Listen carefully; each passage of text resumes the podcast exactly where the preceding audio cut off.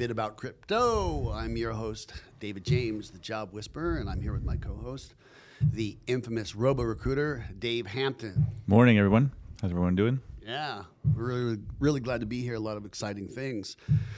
So, uh, thank you for all the nice compliments everybody's been sending me. I really didn't think this was going to get so popular so fast, but I guess uh, there's a market. I mean, everybody wants a job, and everybody wants a job in crypto, and because it's sound money, it's real money, and uh, the mo- the world is moving that way. So, um, as you guys know, we are um, we own blockchain recruiters, and that means we recruit in the blockchain space. So if you're somebody who's got a blockchain project or a Bitcoin project or Ethereum project, and you need any type of talent, we we aggregate those types of people. And if you're thinking to yourself, I want a job in crypto and my skills are transferable, then we want to know about you too, because it's a new space and uh, we want to be part of that new frontier because it's clearly changing the face of the job market and uh, I don't uh, want to be left out. You don't want to be left out, and crypto is part of that revolution. So today we have a very, very special guest, and I know everybody always says on every podcast it's a very, very special guest, but this, this is like one of my most favoriteest friends. He's one of my actual best friends. I, actually, uh, three of my best friends are in this room. I mean, uh, with with me right now, and uh, and Jim, uh, you actually are in that population. So it's Uncle Jim we're going to call you, right? Because uh, we don't want to just give out too too much information because the man is out there. So um, so it was from Jim who in 2000. So we've been friends for 30 years. And uh, I'm going to talk about our past together. You know, when I was a young recruiter placing auditors, Jim was one of the first guys I spoke to. He says, "I'm an auditor," and he was working for Motorola, and he had a, he had a past um, working for Arthur Andersen before uh, they did such good work for Enron. And um, he actually had a degree in international management from Thunderbird, the School of International Management there in Glendale, Arizona. And I used to go and recruit auditors there who could speak a foreign language. So Jim and I, we were kibitz and we'd have camaraderie. And I remember it was 1981, and he said to me, he says, "Hey man, have you heard about this new thing called email?" I said, "What's that?" And he he he walked me through how to get an Earthlink account, and it was from Jim. I got my very first email, right? And you know, he's two years older than me, so I've always looked to him as my older brother, and he's mentored me on so many ways. And we we maintained just a strong, strong friendship where he was a candidate, that he was a hiring authority, that he was a candidate of mine, and we, we got very close. And then in 2013, uh, as our friendship strengthened, he said, Hey, have you heard about this thing called Bitcoin? And I said, What's that? So, Uncle Jim is an uncle in so many ways. He got me into Bitcoin, and I am forever grateful for that. I am. And um, so, anyhow, so with no further ado, Uncle Jim, how are you? Hey, great. How are you guys doing? Uh, thanks for having me. Um, and uh, appreciate the kind words, David. Uh, the feeling is mutual. Uh, in fact, one other little tidbit there. It wasn't until about what 2016 or 17 that we actually met in person, right? Oh, that's right. So, yeah, you were up at the on that conference, and I drove up to Palos Verdes to meet you at the uh, Pho place, right? Because you love the Asian food. Yeah, that's right. Yeah, that's right. So we we had you know kept uh, we have a lot of common interests, uh, both interested in history and uh, Civil, Civil War. War. Yeah.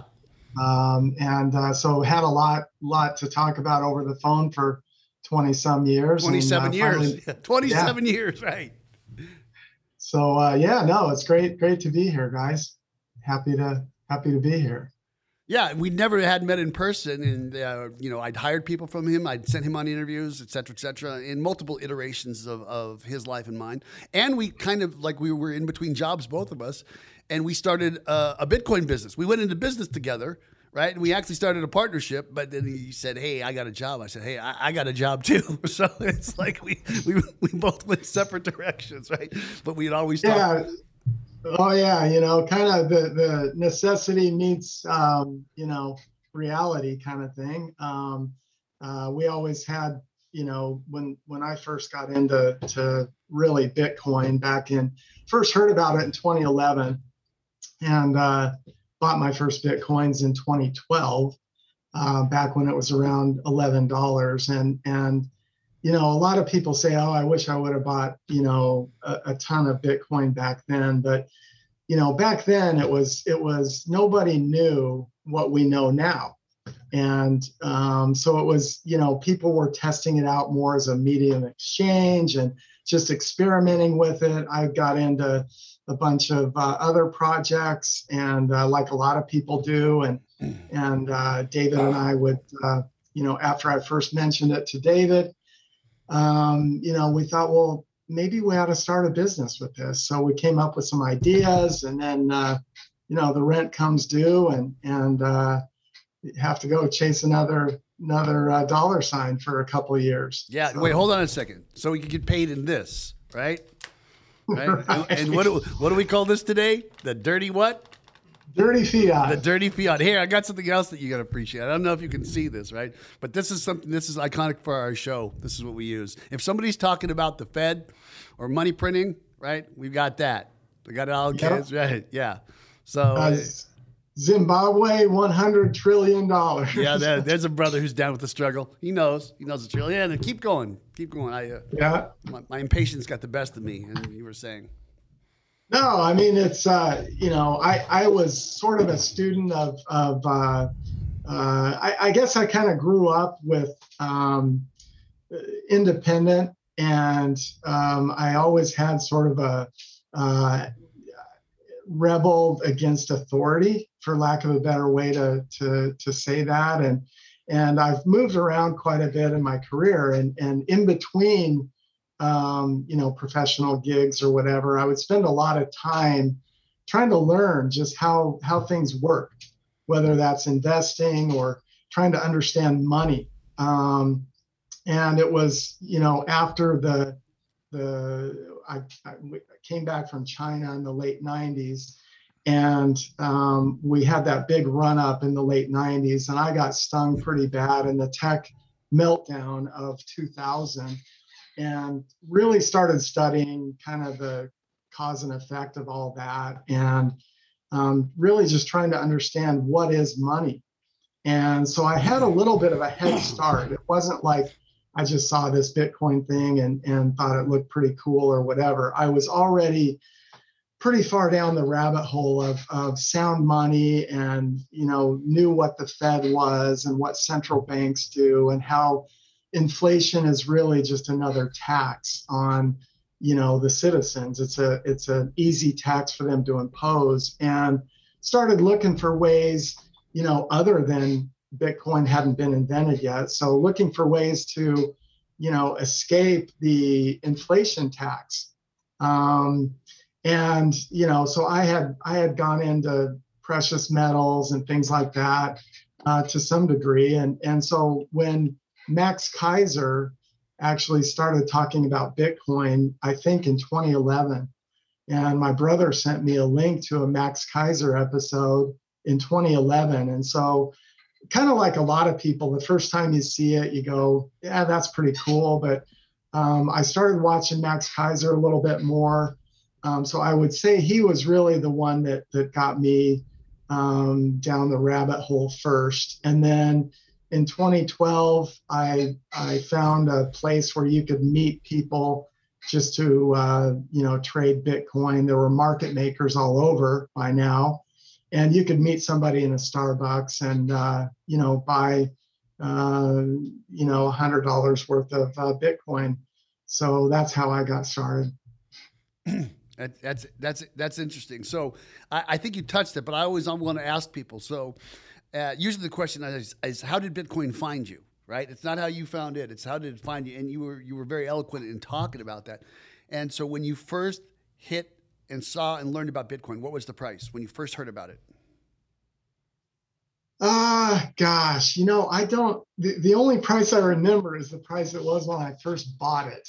Yeah, that's that's gonna be the second question.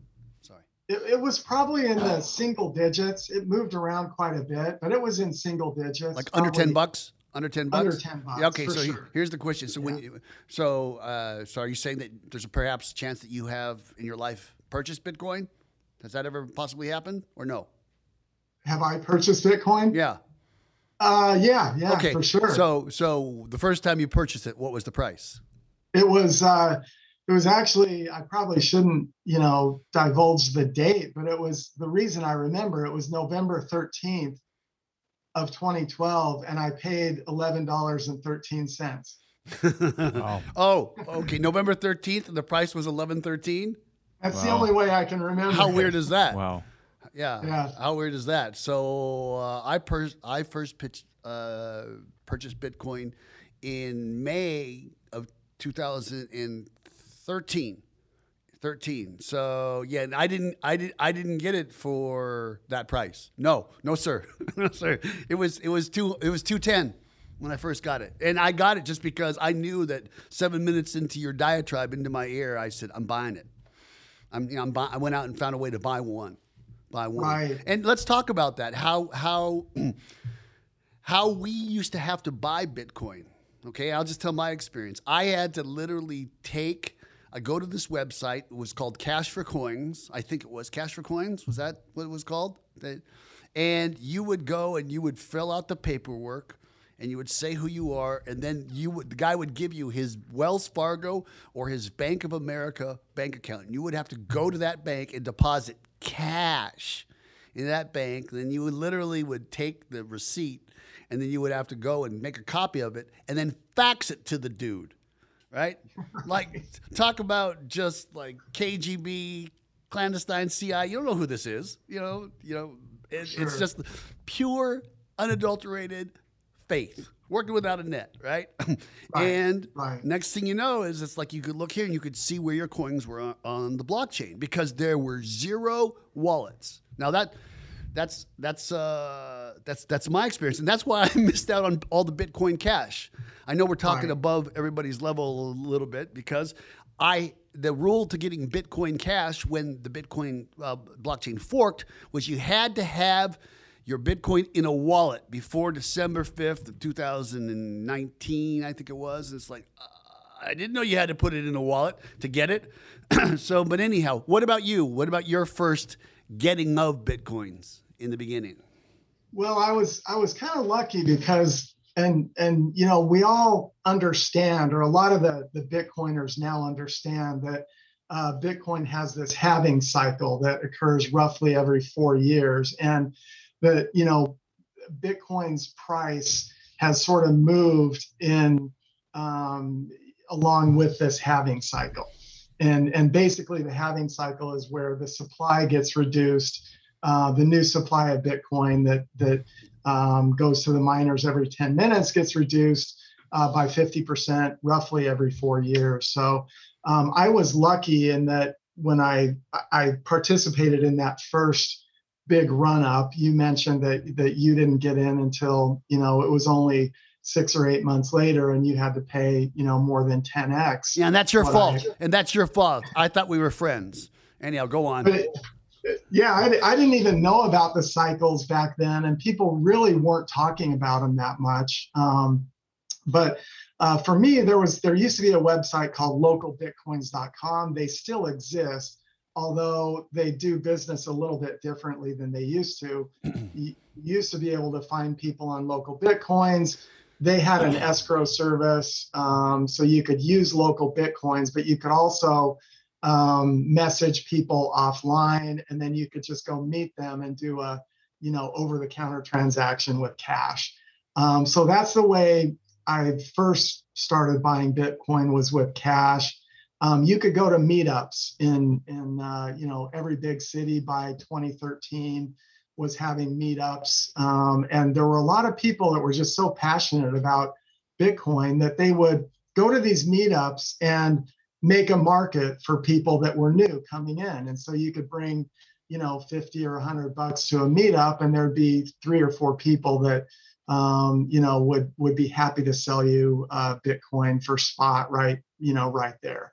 Um, so that's the way it was kind of in the early days, and and uh, then that next halving cycle occurred, sort of, um, and then the the big run up and the fork happened. You mentioned the Bitcoin Cash fork that happened in July and August of 2017, right before sort of the big speculative mania um, of that last cycle.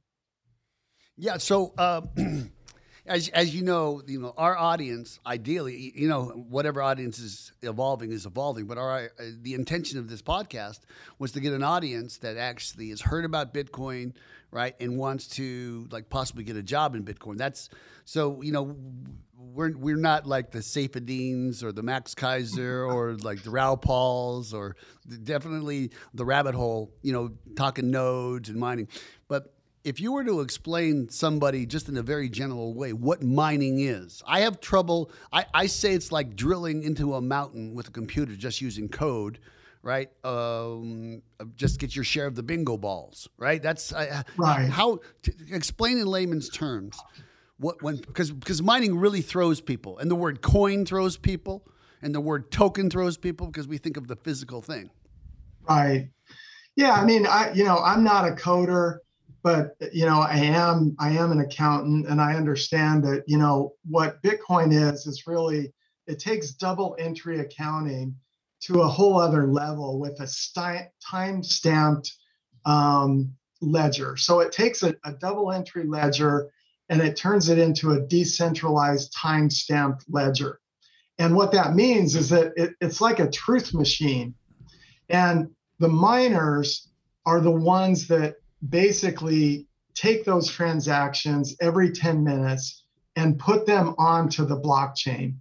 And in exchange for arranging those transactions and putting them on the blockchain, um, the miners get paid, um, you know, the the reward um, every 10 minutes, basically. So the miners earn money both from the block reward, which will decline eventually to zero, um, and there are transaction fees. Can you so can you dumb it down a little bit more? Can you just dumb it down?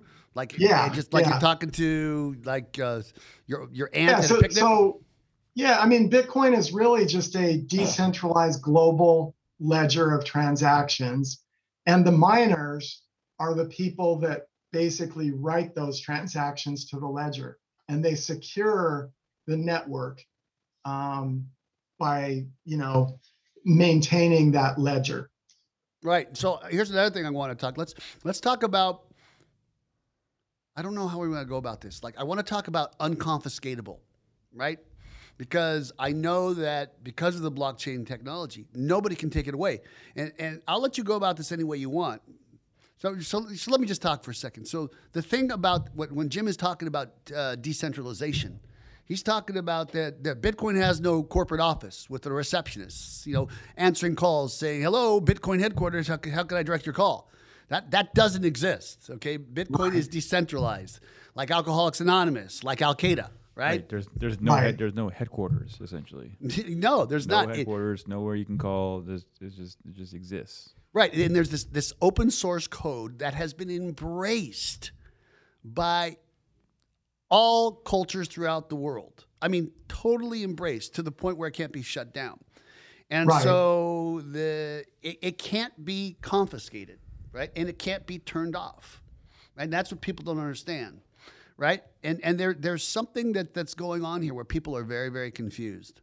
When Jim and I and Dave, we speak about decentralization and owning cryptocurrency. And in Jim's case, uh, I'm, I'm just going to out you, pal. He's a maximalist. He's all about the Bitcoin. That's that that's his that's his coin of choice, right? His drug of choice. His coin of choice is Bitcoin. And as it relates to Bitcoin, right? I know that that Jim is about self custody, and this is this is where you actually custody the the keys and the access to the blockchain yourself. And a lot of these people, they have, they have, I would think 90% of people that actually have any type of cryptocurrency have it on an exchange somewhere like Coinbase or Kraken or Bitfinex or and that's not decentralized and that can be confiscated, right? Right. So why don't you explain the explain the difference? Remember who your audience is.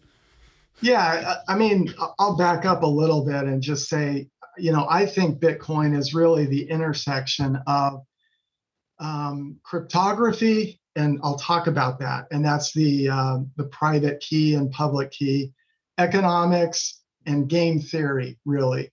Um, it's a network that was launched into the wild um, in 2009. And it, has aspects, there's different constituents that are all self motivated to keep this network working. And um, you know, as as David said, there's no there's no headquarters, there's no founder, there's no CEO. Um, the you know the constituents that people usually usually hear about are miners, but there's also nodes. And a node is if if you want to, Bitcoin is an opt-in network. There are, in addition to the miners that secure the transactions in the network, there are nodes that basically validate those transactions.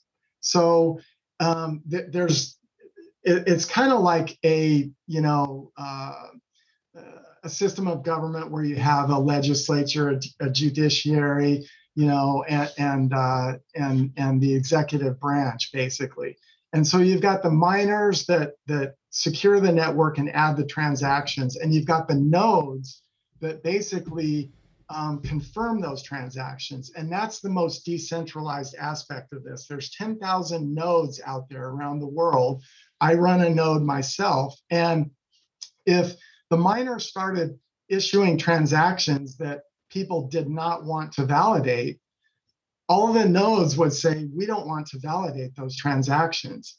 So it really is an opt in network. And when you talk about the um, the unconfiscatable nature of Bitcoin, um, that is related to a couple of things. The most easiest thing to explain is that basically, when you uh, purchase Bitcoin, it's just it goes into an account on the ledger. So those funds move from somebody else's account to your account on the ledger the only person who can spend the bitcoins associated with your account is the person that controls the private keys that unlock those funds that allow you to send those funds to another account on that ledger. So the unconfiscatable aspect of it really relates to the cryptography, which I just explained. And that cryptography has never been broken in Bitcoin. So if you secure that private key properly, nobody, no government, nobody can can confiscate those coins. So that's the first aspect of unconfiscatableness, uh, for lack of a better term. The other aspect is, as David mentioned, the decentralized nature of this. So it was launched into the wild. There's 10,000 nodes out there. It, it can't be decapitated.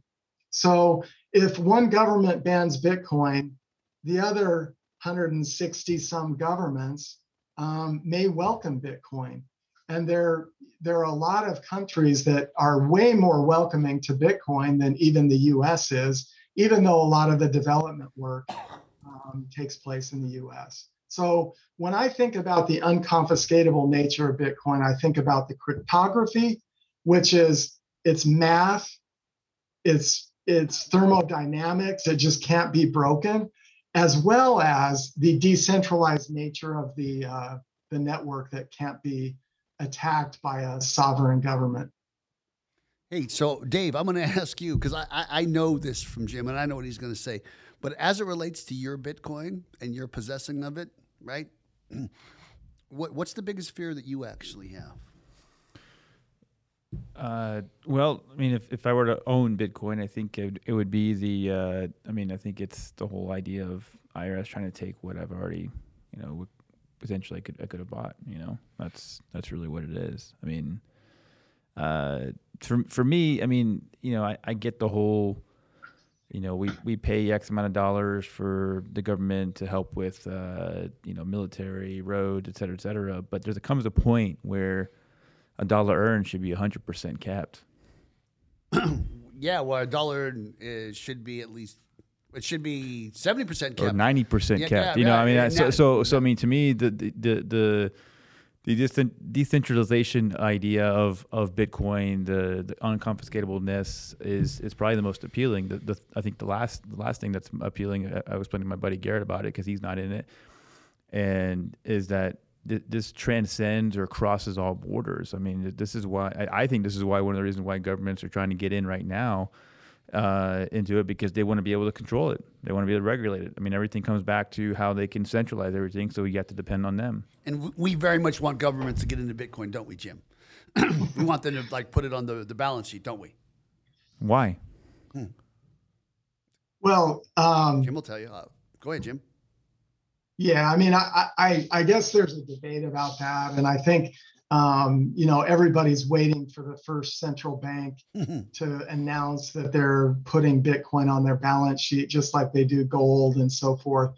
Um, but you know, back to to you know David's point about um, when when I talk about Bitcoin being unconfiscatable, I want to be clear that um, most people buy Bitcoin on on now, especially on regulated exchanges. And if you buy Bitcoin on a regulated exchange, the, they have your KYC and AML, which is the the banking know your customer and anti-money laundering rules. They have to abide by those rules. And so if you buy Bitcoin on a regulated exchange, it's almost the same as buying stock with a with a brokerage um, you better be ready to pay tax on the capital gains because the IRS is going to know about it. Um, just recently, you know, it was announced that um, the IRS has issued a John Doe summons for all of Kraken's um, customers that have done more than twenty thousand um, dollars in transactions with Kraken. So. I go in with the assumption that when I buy on a regulated exchange, it's really no different than buying a stock, and I will have to pay capital gains when I sell that Bitcoin. Um, so, you know, tax rules and and those types of things still apply. Um, however, it can be purchased, what I say pseudonymously, just like cash, where you can do a over-the-counter transaction with somebody um, and as long as your Bitcoins were purchased without KYC and AML, you know, there's a chance that it wouldn't be discovered that um, those Bitcoins trace back to you. Um, I want to, you know, make no mistake that Bitcoin is a highly regulated asset in the United States. Absolutely. And, you know, so it's not like a a lot of people discount it because they say, well, it's the Wild West and the government is going to shut it down, et cetera, et cetera. And I really think that that is not quite uh, the correct way of looking at it. I agree. It's really a highly regulated thing right now. And about that, it's funny because I wanted to ask you about it, and I, and I read this this morning that the IRS will take will confiscate cryptocurrency to pass for to, to pay for past taxes. And I've also heard that there, there are people that says, yeah, the uh, the uh, the U.S. Marshals actually, the Department of Justice sold Bitcoin that was confiscated, right? And I just that's that's not accurate. They they confiscated it by way of a plea deal, and the person gave up the keys, right? They, so they can't just come right. in and take your take your Bitcoin like they can your Ferrari right? It's it's very different. And so, but when the article came, and you know, they had they had they had their own little meeting. That's like, hey, how do we get more from the people that actually can afford to pay it? Uh, chat. Um, I was thinking to myself, I wonder what Jim's going to say about how the IRS will take crypto to pay past taxes. Well, I, I think you know the desire to not spend the rest of your life in a cage is pretty I, compelling. I, have got that. It's a pretty big deterrent. Yeah. So, you know, there's a saying in Bitcoin called the $5 wrench attack, right? So, so that cryptography can't be compromised. But there is such a thing as a $5 wrench attack where if somebody knows you have Bitcoin and and you know you you haven't taken the right steps to uh, secure it, they can you know lock you up and threaten you with a five dollar wrench. Um, I think the IRS is probably the most expert at the five dollar wrench attack of any entity, you know, in the world. Yeah, the the, the twelve dollar wrench. right? right. it's much bigger, Yeah, right? Longer, heavier. Yeah. Right. And really, you don't have to hit with it. You just have to like show what the, the type of damage. Like there's wrenches, and then there's the wrench, right? Exactly. yeah. It's like Paul Hogan. That's not a knife. This here's a knife. Yeah, it's the pipe wrench attack. Right. Yeah.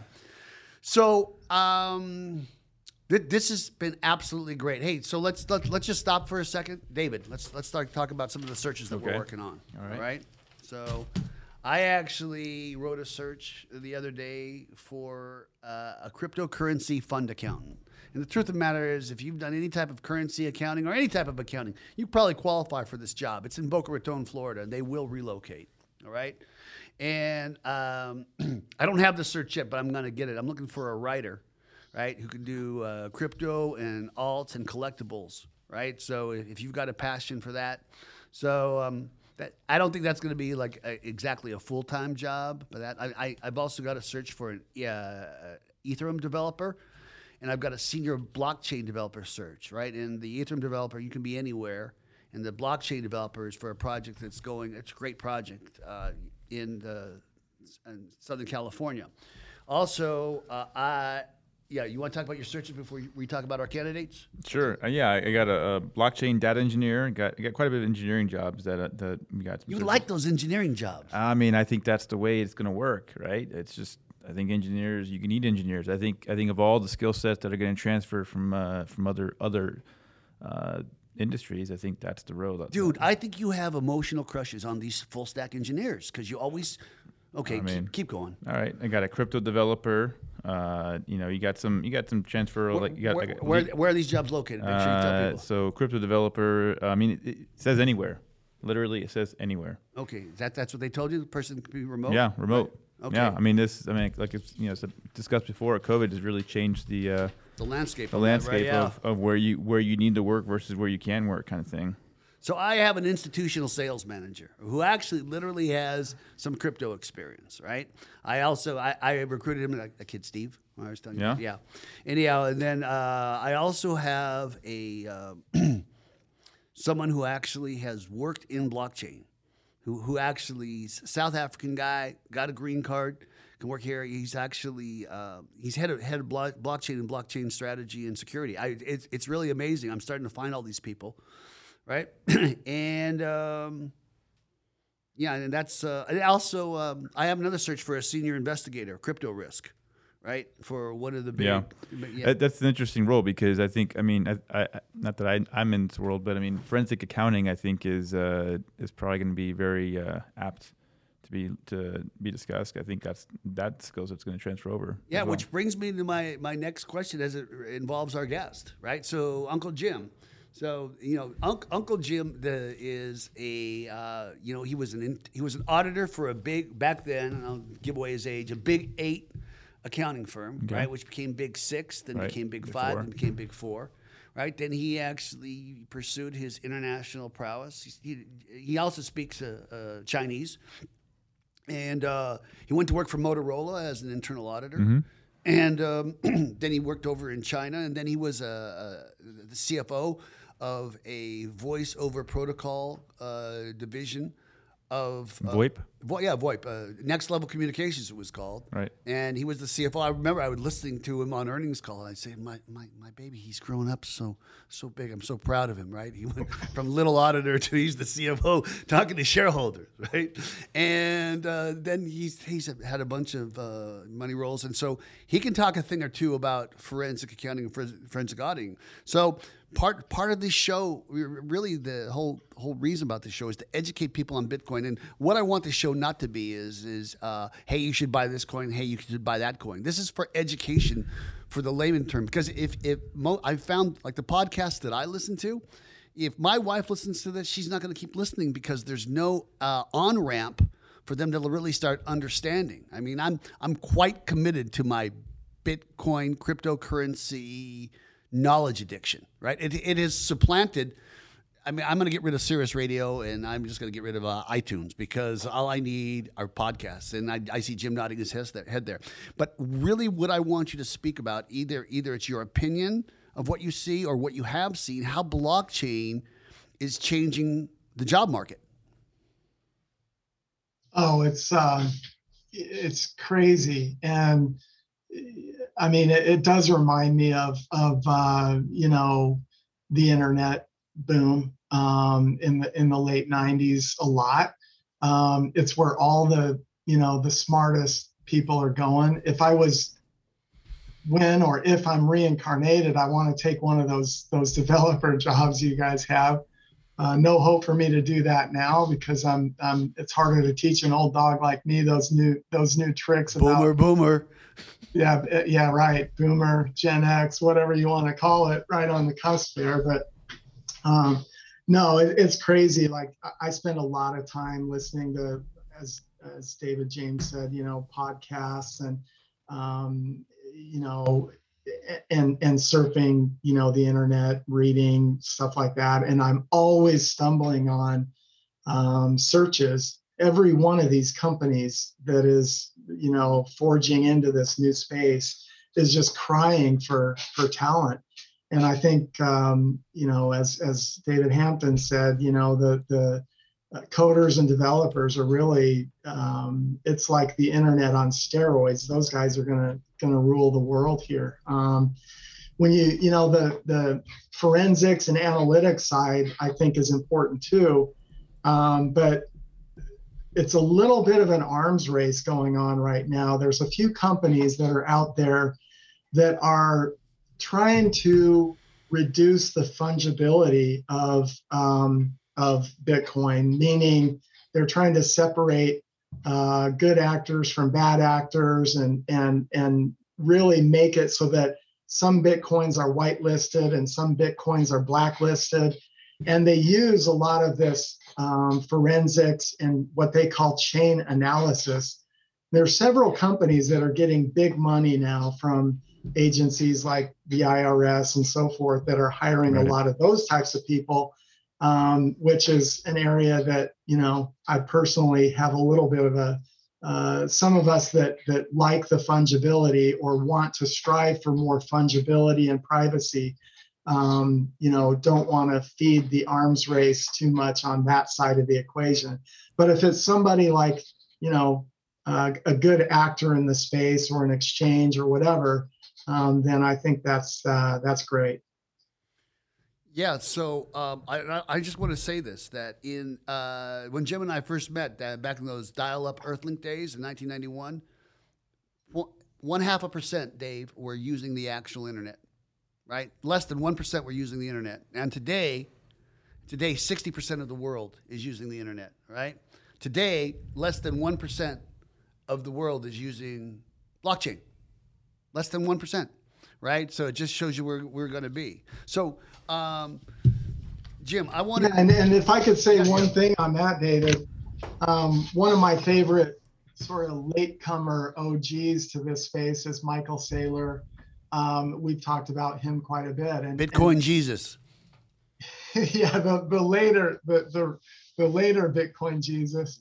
Uh, the first Bitcoin Jesus, Roger Ver, kind of went off the reservation, but Michael Saylor has really come on strong over the last year. And and one of the things, to your point on um, on that, you know, Michael Saylor, he he he basically says that uh, um, the network effects for money and value are at least an order of magnitude stronger than the network effects for what drove the internet. Um, so, you know, the companies that were created on the internet, like Google, Apple, Amazon, Facebook, um, they had very powerful network effects. And that's why, you know, Facebook won over MySpace, Google won over Alta Vista, et cetera. Once they get to a certain size, there's like an event horizon there, and nobody can take them down. Michael Saylor is always saying that the network effects with money and value are so much stronger than they were for this communications and internet space that you know a lot of people including me think that the bonanza of new jobs and so forth coming into uh, cryptocurrency and bitcoin specifically are going to be way bigger than than the internet Yeah, and about that, it's just amazing. We we, we, we started this. We started talking about it, and and you know I'm, I'm on I'm on Twitter. I'm the BTC Recruiter at the BTC Recruiter. You guys can find me there if you need candidates or if you need uh, if you need a job you want to change. You find me at the BTC Recruiter, and it's just I can't believe how many people on LinkedIn and BTC Recruiter have called me and said I've got this search. I mean, it's it, it's like hitting a fishing hole, and you just can't you can't get the pole in the water fast enough or someone's biting on. The, the, the need is so great, and it's changing. It just hasn't quite hit mainstream yet. Hey, yeah, I, I uh, uh, have a question for you, Jim. Uh, that picture frame in your your uh, background. What, what can you tell us what that is or what that story is? Uh, yeah, that that is the uh, headline in the London Times on January 3rd, 2009. And Satoshi Nakamoto, the pseudonymous inventor or discoverer of Bitcoin, he put the headline of that article into the first Bitcoin block that was ever mined. So that first Bitcoin block that they call the Genesis block mm-hmm. has a memo saying Chancellor on brink of second bailout for banks. And that newspaper was dated January 3rd, 2009. And I think he really did it for two reasons. One is that timestamp, anybody can go to that the, the London Times and see that that was the headline. So it sort of proves that he that that first block was dated January 3rd, 2009. And the other reason that he put that in there is that um, you know the the origin of Bitcoin and the origin of the whole cypherpunk movement was very um, interested in a system where central banks can't just bail out companies and debase everybody's time and value through money creation. Wow. Interestingly, that that uh, I did some searching around, and the original of that newspaper uh, front sheet there uh, trades for upwards of a million US, and there's only about three or four known copies in existence. Yeah, okay. that's uh, I'm sorry, you're about to no, say something. Go ahead. Yeah, the, the thing about that is, and, that, and, that's the that's the next thing that's really important is is that, you know, as as Ma- Max Keiser talks about, this is important for our listeners. As Max Keiser talks about, he worked on Wall Street, and what they used to say as it relates to Wall Street making money, don't worry about any laws. Don't worry about any laws. We'll break them, and we'll get the laws changed, and we'll get everybody forgiven. And that's exactly what happens because Wall Street puts everybody in office right? Whether you're Republican, Democrat, whatever, they pay for their best interest, and the, and that's why the the good news about uh, Bitcoin actually being proliferated in business by powerhouses like Tesla and Visa and PayPal and Grayscale. These people are going to start paying for politicians. Grayscale just bought into the New York Giants. Right, and so basically, the the Bitcoin influence is good for people who who have or are going to have Bitcoin. But what I wanted to say is, is that, is that you know you you learn that U, USB or HBC or JP Morgan they just do these multi multi billion dollar frauds. And what do they do? They pay a fine of 16 million dollars right? That's like yeah that's like going to Starbucks right? And they'll say that's six dollars and 40 cents and you give them a 20 and go yeah it's all right you keep it right? That, that's a, right. it's the same amount of pain to one of us right? That it's like Eh, eh, oh, I forgot my change. It's like it's that irritating to them, and that and they know that that's going to be the outcome. No, nobody nobody really goes to jail, right? Unless right. they got to find a sacrificial lamb.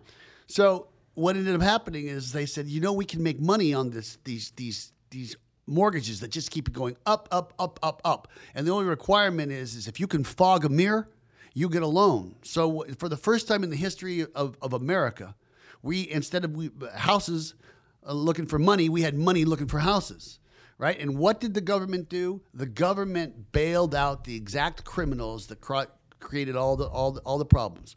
Instead of going and taking all that money and saying, okay, everybody who's upside down on one of those mortgages, we're going to pay it off, right? right? And if they'd have done that, we'd be in a totally different situation. But because of politics and influence and, and, and corruption, that's exactly what happened, right? And, and now we're in the same type of situation, right? Even though this problem wasn't necessarily caused by Wall Street, right? But the Wall Street is capitalizing is when a year, so I'll tell you what happened in March of 12, 2012. I was about to buy a house, and I said to my myself, my wife, "We're not buying a house."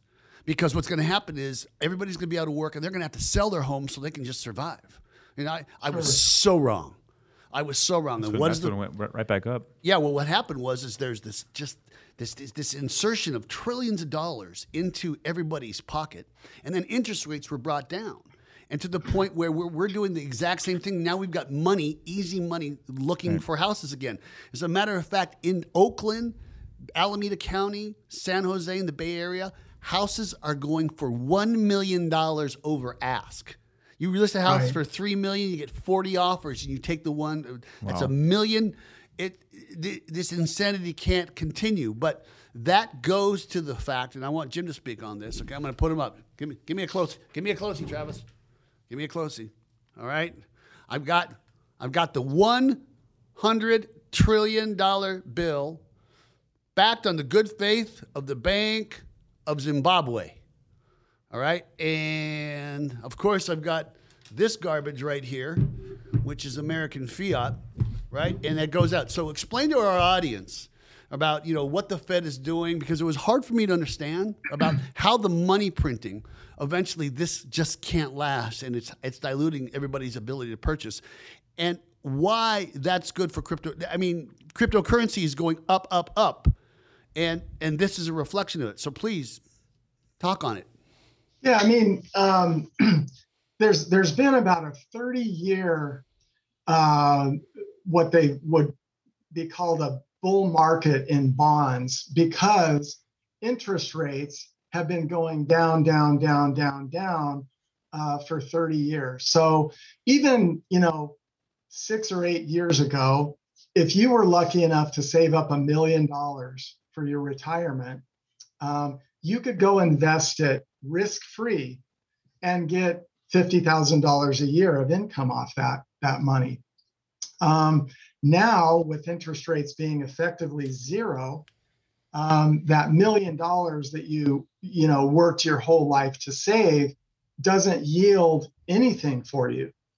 And so what what they've done is not only have they lowered interest rates to make it so that there is no risk-free yield, they quantitatively increase the money supply to steal, as I mentioned before, people's labor via inflation. Because at the end of the day, um, inflation is really a monetary phenomenon.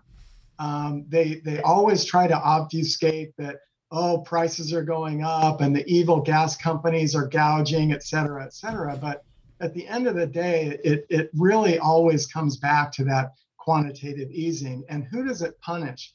It punishes people who save in the in the sovereign currency, the US dollar, and it punishes workers and it punishes people who don't have those speculative assets that are, you know, all of that money creation goes into um, the more speculative assets, which the wealthy are able to capitalize on.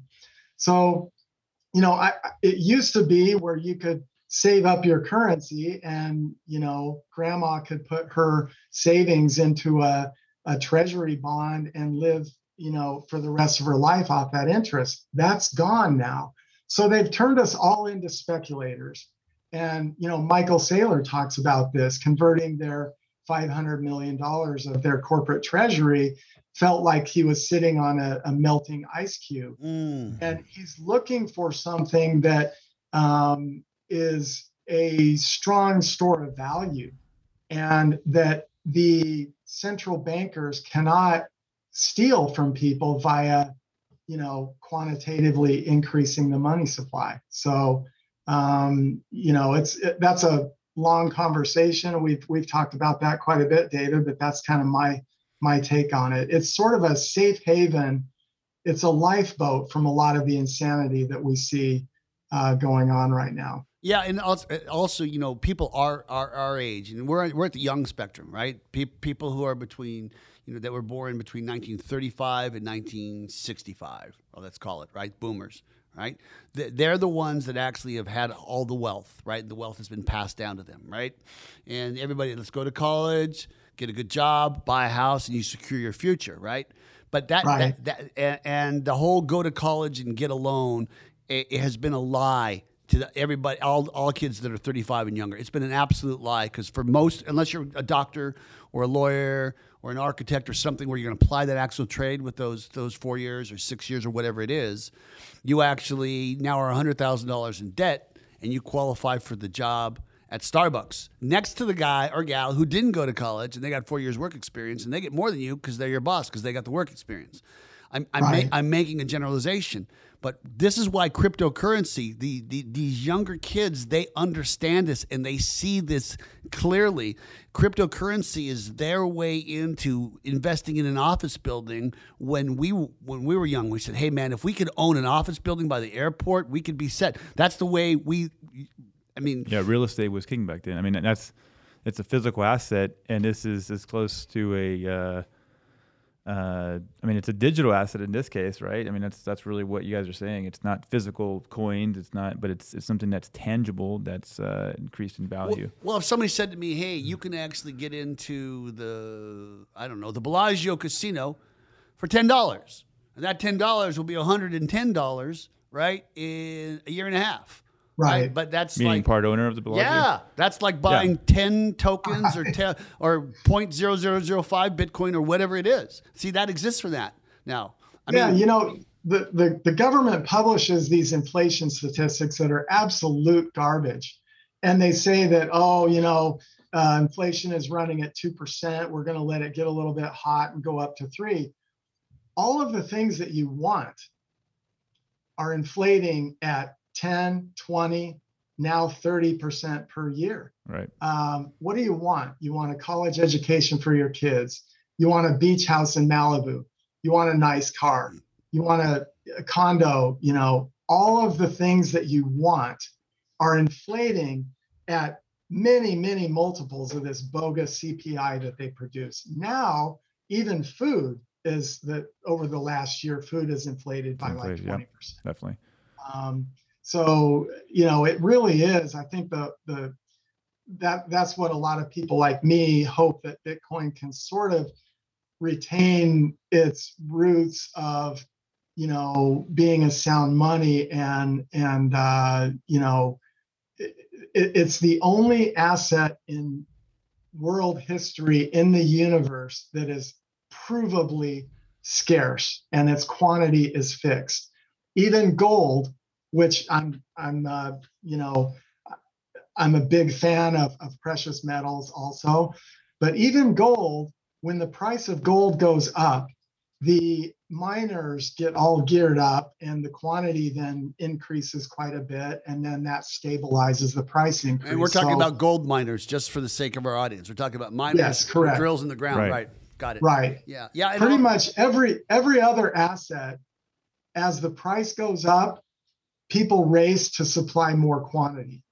Yeah, but with um, Bitcoin, and, with, but with Bitcoin, if I understand understand correctly, because of the halving, you're you're not able to even if even the, the same amount of work that you were doing previously isn't going to yield the same amount of uh, results that you were doing before, right? That's that's what that's the difference between the mining of gold and the mining of Bitcoin or Ethereum, whatever that you know whatever that is. is that that's correct? right. Okay. Yeah.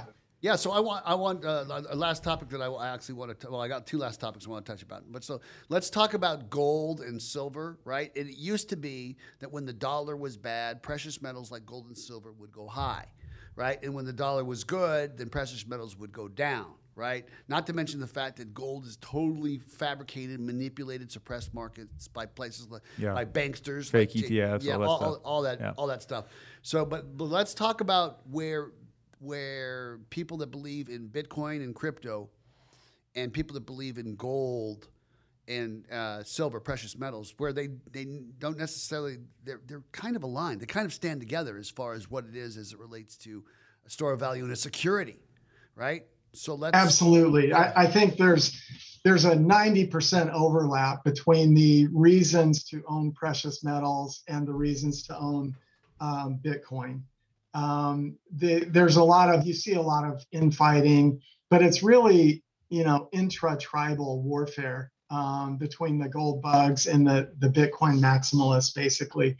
Um, and, and, I'm probably more, uh, a little bit more allocated toward Bitcoin than I am precious metals, but I see. Yeah, just based on the price of how far it's gone up, right? It just it, it, yeah, for, exactly. it forced your over allocation, right? Because right, it went up by a thousand percent or whatever it is For in the sure. period of time. Yeah, go ahead, Jim. Yeah, but but the thing that um, the thing that happened with gold is the Achilles heel of gold was that it was allowed to be centralized, and right. most people don't want to be bothered by holding their own physical. And whenever you centralize something, um, the banker's business model is to sell stuff they don't own and to lease it out. And you have all these shenanigans going on. Um, it's a, the you know the eternal business model of whenever you centralize anything, um, it's going to get corrupted. And there's the, the beautiful thing about Bitcoin is that it's really easy to own where you custody your own funds. Um, in fact, I think it's probably easier to custody your own funds than it is to keep it even on the exchange. Um, and it's you know orders of magnitude more secure. Uh, that lends to the decentralized aspect of it.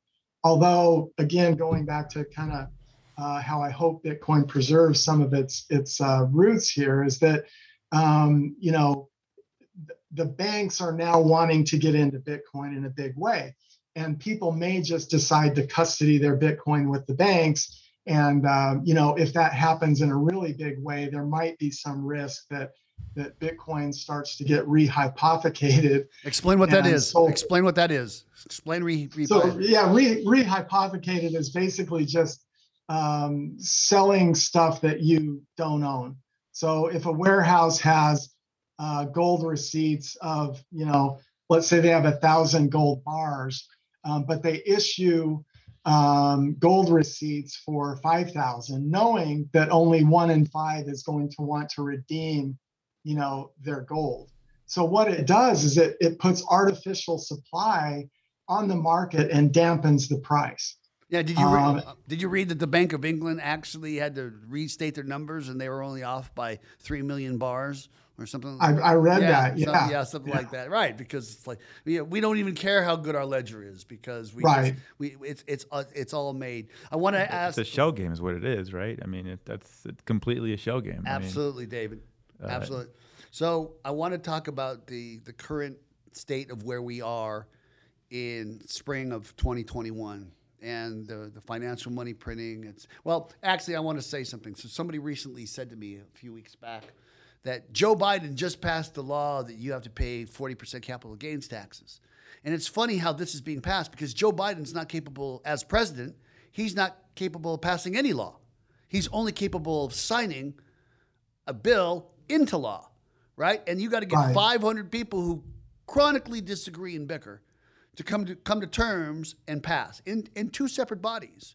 And sure. so, and I, I, I just, I, I, but the reason I'm talking about this is is that the money printing and the, the more stimulus and you know at the, t- at the time of this podcast they're they're still talking about getting another 2 trillion you know into the masses you know and wherever that goes it, that's not the whole point of the show. How do you think it ends?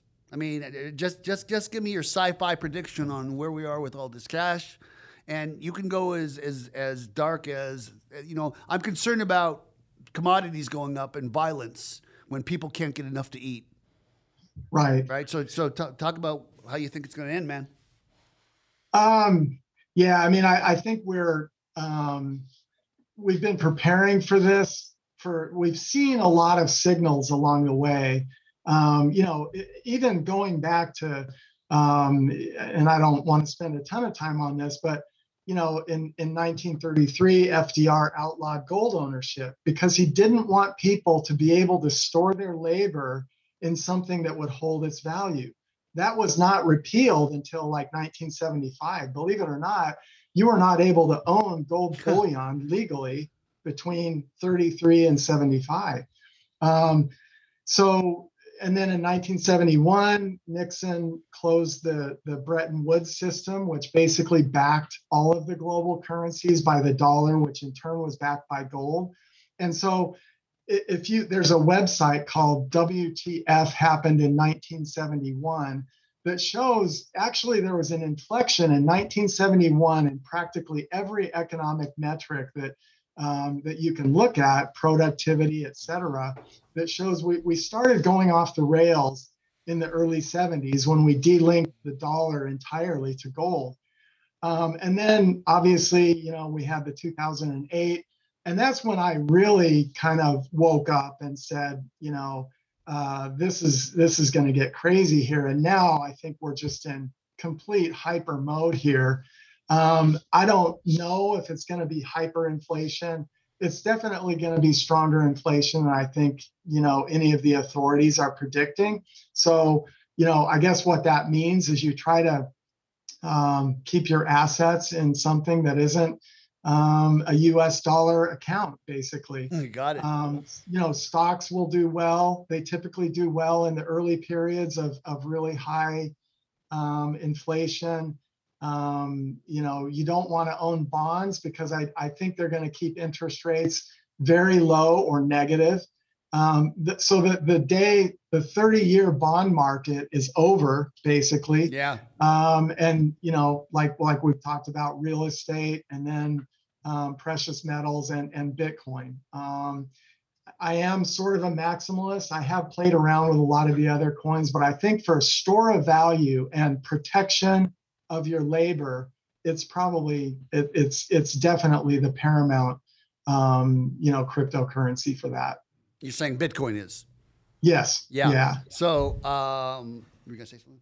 No. Um, yeah. So I want I want to ask you this. Okay. So, in spring of 2022, 12 months from where we are right now, what do you think the price of Bitcoin will be? Oh my gosh. Yeah. yeah. Right. So, um, I think that the cycle, if you if you if this four year cycle, if you believe in this halving cycle, um, it would sort of peak out uh, towards the end of, of 2021 this year and then maybe taper off. There's people that argue that it will be a kind of a hyper cycle where we won't get the big pullback anymore. I think that it, I wouldn't want to pick a number, but I think it'll be well in excess of 100K. Okay, and of all the coins that are actually in existence right now that people are talking about today, what will be, I'm not going to say non in existence, but what will be irrelevant? Everybody's talking about right now, you know, Uh, a year from now. Doge. Yeah, 100%. 100% I agree with you on that. So, anyhow, uh, Jim, I can't thank you enough for actually uh, coming on today. This conversation is every time I talk to you, I, my jaw drops, and I, I feel like I'm Caine from Kung Fu, and you're the the blind guy saying, "Yeah, you dude, you're not ready to walk the rice papers." I learned so much from you. I'm, I'm really, really grateful that you you made your time and you're available, and I'm definitely going to have you back on. And um, if you decide that it's not a good idea, I'll show up at your house with a wrench, and I'll compel you to keep talking. Uh, so anyhow, so the first thing I want to Yeah, to no, I mean, I, I, I just like to say you've been a great friend and, and uh, over a lot of years, and uh, I, I enjoy just spitballing this stuff with you. We do this, we do this all the time. Um, Freak. You know, what's that? freak.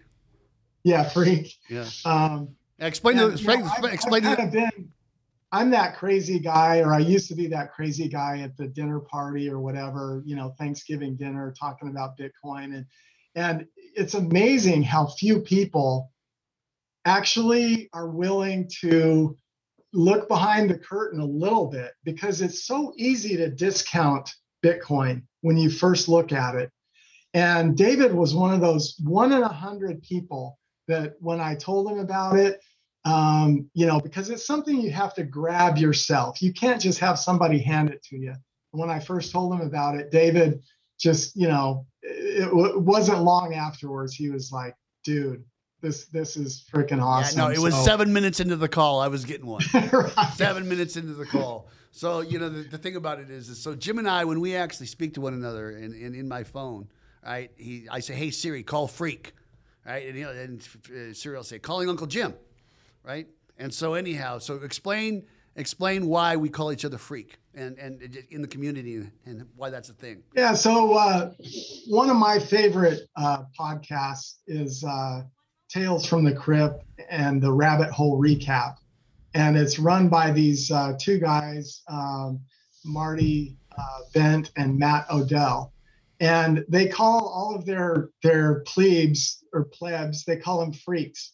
So hey freak. So all these Bitcoiners are now freaks. So David and I started calling each other freaks, and Uncle Jim is the guy that uh, you know he coaches the rest of his family on how to not get crushed in scams and that kind of thing. so, so, so, I'm Uncle Jim, and we're both freaks. It, has been great. So I just want to talk talk to the audience a little bit. So you know, I'm David James, the Job Whisperer, and my my co-host was kind of silent today.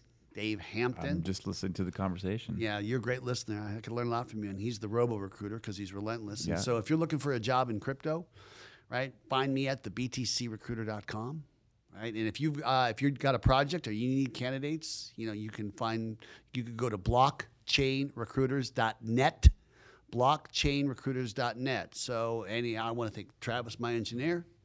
I want to thank Dave, my co host. I want to thank Uncle Jim for coming on. And I'm David James, the Job Whisperer. Get Whispered.